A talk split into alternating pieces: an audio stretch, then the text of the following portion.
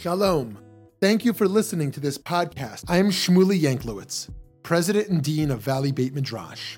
Here at VBM, we strive to bring you only the highest quality of Jewish learning, bringing pluralistic and innovative Jewish programming to the Jewish community that craves substance and insight is our passion. But we cannot do it alone. To support our endeavors, please consider donating a tax deductible contribution to our organization. By doing so, you will be supporting meaningful Jewish educational content, funding the next generation of leaders, as well as furthering Jewish wisdom to people all over the country and all over the world. Please visit www.valleybeitmidrash.org. Thank you so much and enjoy the program. Cardozo is the founder and dean of the David Cardozo Academy and the Beit Midrash of Avraham Avinu in Jerusalem, and is a sought after lecturer on the international stage for both Jewish and non Jewish audiences, and the author of 13 books. Rabbi Cardozo is known for his original and often fearlessly controversial insights into Judaism, and his ideas are widely debated on an international level on social media, blogs, books, and other forums. On a personal note, I had the great schus to learn with Rabbi Cardozo in Yerushalayim uh, in his in his wonderful fellowship, and to even uh, receive a, a Beit Midrash of Avram Avinu's uh, personal smicha, which is a great pride to me, to be a Talmud, to be a, a student of, uh, of Rabbi Cardozo. So thank you so much for taking time to talk and thank you. for Kleistra. Thank you. Thank you. Thank you. Thank you. Pleasure. So to jump right in, um, you know, uh, today people are you're you're weighing in on interfaith issues and halachic issues and, and the like, but I primarily think of you as a philosopher. And so let me ask you from the start, um, uh, why do you think Jewish and even secular philosophy matter for Jewish life? What do you think the contributions are that can be made? If you go into a typical yeshiva or a kollel, they're studying halacha, the Shach and Taz, Gemara, but you're not going to get philosophical ideas. Why do you think this is important? I think it is extremely important because it gives a much broader and wider understanding of what it means when we speak about the Jewish tradition and the mission of the Jewish people, not just to ourselves, the Jewish people, but to the sum total of the world in my opinion, every kind of literature, Jewish, non Jewish, even completely secular and perhaps atheist, is really a kind of uh, perush, a kind of commentary on the Torah. Why? Because the Torah itself is basically the blueprint of the world, in, according to the Jewish tradition. And if it is the blueprint of the world, then it means to say that the sum total of the world is somewhere included into that very Torah and into that very Jewish tradition. So there is nothing outside of it. And when we study Jewish or non Jewish or even totally secular philosophy, it basically is giving us insight into what the Torah is trying to tell us but the only way how we can find out is by not just studying Jewish philosophy, but also secular philosophy, science, whatever is psychology, and so on, because they are all related to that Torah or to that Jewish tradition. And I think our great challenge is, and that is not a challenge which we are very much living up to at this moment, is to bring all that information back into the Jewish tradition. That's not so easy to do. You know, you need to know how to do that. But in my opinion, it is very possible. And more than that, it will give us a whole different dimension of what this Torah is all about. And it can only broaden our minds and it can broaden our understanding of that Jewish tradition.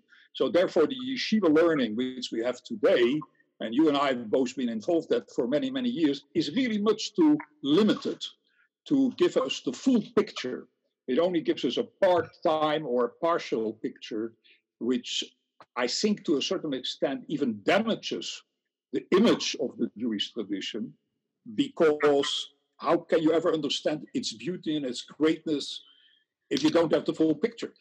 And that is what is happening a lot today, and that is to our great regret. That's right. I think I think your idea expressed through the book that you know well, what uh, Tamar Ross wrote in the name of Rav Kook, expanding the palace of Torah.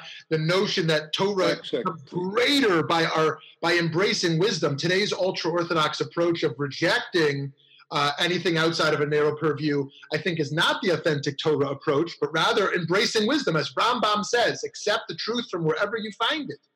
So, um, yeah. you know, I think also this is not about the greatness there of. There's even more to it. Uh, yeah, yeah. Sorry, there's even more to it.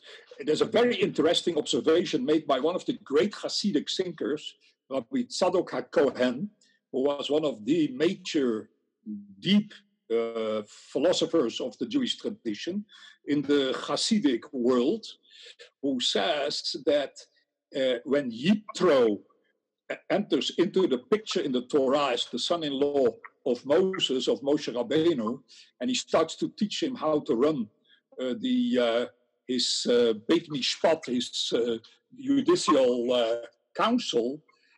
The Rabbi Tzadok Cohen there writes because there is a lot of wisdom outside the Jewish tradition. Yitro is a non-Jew, a Gentile, and we need that information and in that way we can make that part of the Jewish tradition. Mm. And that's the reason why Yitro is such an important personality within the Torah, because that's exactly what he does for us. And if we leave that out and we say anything the Gentiles say is wrong, then we are basically making a point which is very anti-Jewish and also anti-halachic. I could give loads of examples where Jewish tradition has made use of non-Jewish sources. Mm. So right through the whole of uh, all of our ages and our centuries, but lately it has become an issue which suddenly is forbidden. But that is, uh, it reminds me more of the Catholic Church than it does of the of the Jewish tradition itself. Right. And the notion of chazal that we make a bracha when we see a wise Gentile, I mean, it's a remarkable thing. And this is not only about the greatness Absolutely. of Torah, the greatness of Torah, but also the greatness of the human spirit and the Jewish spirit, that not everyone is going to be, uh, uh, wants to study Talmud all day. Actually, there's many other ways to access Jewish thought in ways that are going to enhance the spirit and the mind. So let me move to our, our next question here. You know, I think of halacha as so expansive. If you ask the, uh, the, the typical non-Orthodox Jew today, halacha is narrow and out of touch and it's uh, bigoted. But actually, I think of halacha as someone who studied it for many years um, as something expansive and alive and dynamic. But that is not the, the, the, mainstream Orthodox approach today. And I wonder, like, what's your vision for a 21st century halacha? Like, what could, how could halacha be brought back to life for Klal Yisrael at large? Well, first of all, I think what we need to understand is that halacha over the last 2,000 years has developed in exile outside the land of Israel, and that means in an artificial way. I think the sages of the Talmud and the Mishnah, which are all written outside Israel, and therefore in an artificial condition, basically had one thing in mind how do we as Jews survive the exile, the exile, uh, let's say, experience, where we are surrounded with a lot of non-Jewish, often anti-Semitic attitudes, and we have to build very high walls to make sure that we survive this till one day we are able to go back to Israel and be ourselves again. So what happened is that the whole of the halachic uh, evolution and the halachic process was more or less constantly focusing on how do you survive exile, which means to say that it basically got stagnated in doing the real job. And the real job is that it should be something where the halacha is to be liberated from its own, uh, let's say, stagnating conditions which were created by the exile experience. And the point is, and therefore we are living in very unusual times, that for the first time in Jewish history, since the last 2,000 years, since we went back to Israel and we are an independent state and an independent people, we no longer have to deal with all the criteria of halacha as it was developed inside the world of exile.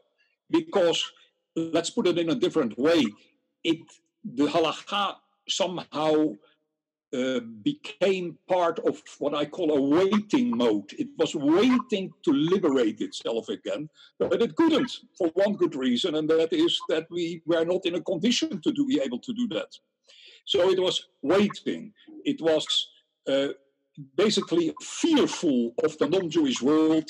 How are we going to survive it as a minority under a very uh, large amount of animosity?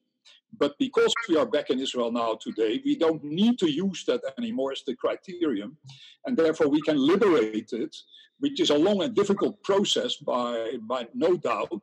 But I think it can be done. But the biggest problem is that the establishment, the rabbinical establishment, doesn't see it like that, doesn't want to see it like that, and is probably not even aware of what historically happened with the halacha in the last 2,000 years. And that makes it hard. And one of the things which I and together with also rabbis, Israeli rabbis, are trying to do is let's get out of this waiting mode. Let's get out of the stagnation which it created for good reasons over the years because it doesn't apply anymore to the new conditions. I always compare to the Israeli army. The Israeli army is not just there to uh, secure ourselves in a way that we are fearful of the world, but if needed, we will attack. We will go out there and we will do what needs to be done. So the concept of pachat, as we call it in Hebrew, which means fear, is no longer part of the philosophy. As much as it is not the case with the Israeli army, it should neither be the case with the halachic way in which we deal or apply halacha. But let's be honest, the rabbinate in Israel, the establishment, is too, let's say, uh, fearful of this, doesn't want to go for this, probably doesn't know how to do this, and therefore it keeps on applying halacha as it was developed in exile, which is completely outdated when it comes to the question how do you do this in the state of Israel or in modern times, which partially is also true about America. So, if, if, if I can compare your first answer to your second answer to make sure I understand, part of your first answer was that secular wisdom and even Gentile wisdom is valuable for the Torah enterprise. Part of your second answer was that what has led halakha to be in stagnation is that it it it, it, um, it existed in exile. And so, um, what is it about the exile that put it into stagnation? Presumably, it's not the Gentile influence. Is it the persecution, or is it just that it's pre- it's pre-modern? Is it that it's pre-Medina? Like, what is it about the about the exile experience that has held uh, halacha back? I think, first of all, like I said before, fear. Fear for the non Jewish world, fear for the influence which the non Jewish world will have on our children. And there is no doubt reason to be fear at that moment because it is no doubt a problem. But by now we have outgrown this and we are strong enough to stand on our own feet and we are not prepared to do that, and therefore it doesn't happen in the ways it should happen.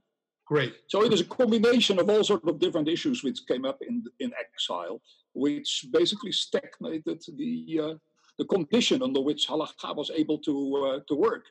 I remember that Rabbi Herzog, who was the first chief rabbi of Israel, wrote in one of his booklets. He said the halakha was not ready to take on Israel, the state of Israel, because for the last 2,000 years we never developed an halacha for an Israeli democratic state, and perhaps I should say for an Israeli secular democratic state. Uh, and therefore, we have lost out on many issues which are of extreme importance. Great. So, so, so let's move to that last question. Um, what a bracha! What a bracha that we have um, autonomy and sovereignty and the chance of self determination, uh, a chance that we know from history could be lost if we don't get it right. And so, how can Torah now be relevant in 2019 uh, Israel? We know we have a Haredi faction which wants to push halacha down upon the rest of society. We have a Dati Leumi, a religious Zionist faction, which more or less wants to be left alone and to expand land. And then we have a Chiloni population, a secular population, which is so turned off by the rabbinut and by the by the force of religion being pushed um, that it wants nothing to do with it. How, what would a tikkun look like on a social level, but also how can Torah come to matter uh, on a broad, expansive kind of way in Israel today. We could talk about that for hours, but what, what's your first? Uh, absolutely, absolutely. I would first of all say that one of the things which we have to bring back, back to ourselves and to our children, our students, is that the Jewish tradition is a mission. It is a mission not just to the Jewish people themselves, but also to the sum total of mankind. We are there to be an example to the rest of the world. One of the biggest problems in Israeli religious society and in the secular society is that many people ask, what, why is it so important to be Jewish? Just to serve ourselves, just to look after ourselves? The answer is no. The whole point is that we have something to say to the rest of the world, to the Gentile world, which is of extreme great importance. And I think even that they're waiting for it. But the truth about it is that we do very little in our school system and definitely not in the yeshiva system. And we don't tell or speak even or discuss this matter at all. And therefore, many people are saying, in, including secular Israelis, why is it so important to be religious or to be really Jewish? Because what is the great picture behind all this? They don't know about the great picture because we don't teach it. We don't teach it in the secular community and we don't teach it in the religious community. So the first thing to do is to start speaking about mission. Before we start speaking about halacha and about all sort of other things, is first to say, why are we Jewish? What is the meaning of being Jewish? And that particular point is nearly never discussed in any of the school systems, including in the religious school system, which I think is a scandal. And that is what needs to be dealt with. And then from there, you can go and show that halakha, Jewish philosophy, and also the other dimensions of the Jewish outlook to life have tremendous importance, not just to us, but to the rest of mankind. And the problem is that we are not doing anything of that. Right. Beautiful. Well, I so hope that is the first thing. What what what needs to happen? Yeah. Beautiful. Well, there is something else as well here. Yeah. Can I add a few more words here? Yes, please do. Please do. Yes. Okay. We have to realize that the kind of halacha which we have today is built on the Mishnah, the famous Mishnah, and also on the Talmud. But we have to realize that both of these very important uh, concepts uh, are all an exile experience. They're built and they're created in exile. And what we really have to do is to realize that the halakha is depending on the oral Torah, on the oral law, which was written down partially in the Mishnah, later written down in the Talmud and discussed in the Talmud. But some very great scholars who are not very much known in the religious world either. Uh, I mentioned, for example, uh, Rabbi Moshe Chaim Glasner, one of the greatest rabbis of the last century, who writes in his introduction to Masechet, to Tractate Chullin, that we have to rediscover the real oral Torah. The real oral Torah needs to be oral, can't be written down, can't be codified, because any codification basically means that you are stalling things, that you are freezing things, that you are you don't give it the opportunity to grow and to become, uh, you know, uh, able to respond to the new conditions. So he says, and the other person who writes about that is Rabbi Kook, the famous Rabbi Kook, and also Rabbi Eliezer Berkovits. They all say the same thing. They're saying, let's go back to the original oral Torah, which needs to be oral and should not have been written down in the first place. Why it was written down was because we were thrown into exile, and if we wouldn't have written it down, it probably would have all been lost. But at the same time, it damaged tremendously the halachic process because the moment you freeze something in a text, you can't develop anymore in a natural, organic way.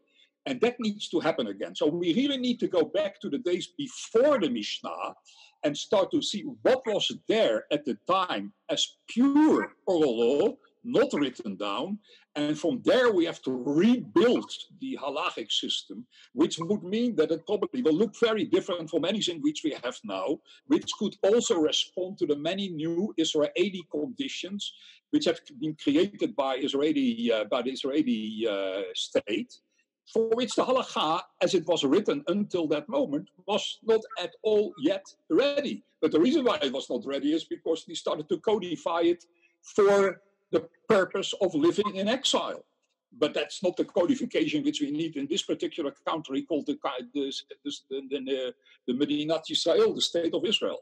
Uh, there lies the big problem. I'm sure that many, and I know this from experience, if Israelis know that there is a whole different story behind that, which the rabbinate doesn't discuss and which the rabbinate doesn't basically stand for, then many would say, wow, that's unbelievable that we have this organic way of dealing with modern times, including secularity and including democracy, and that there is a Jewish response, a Jewish religious response to that.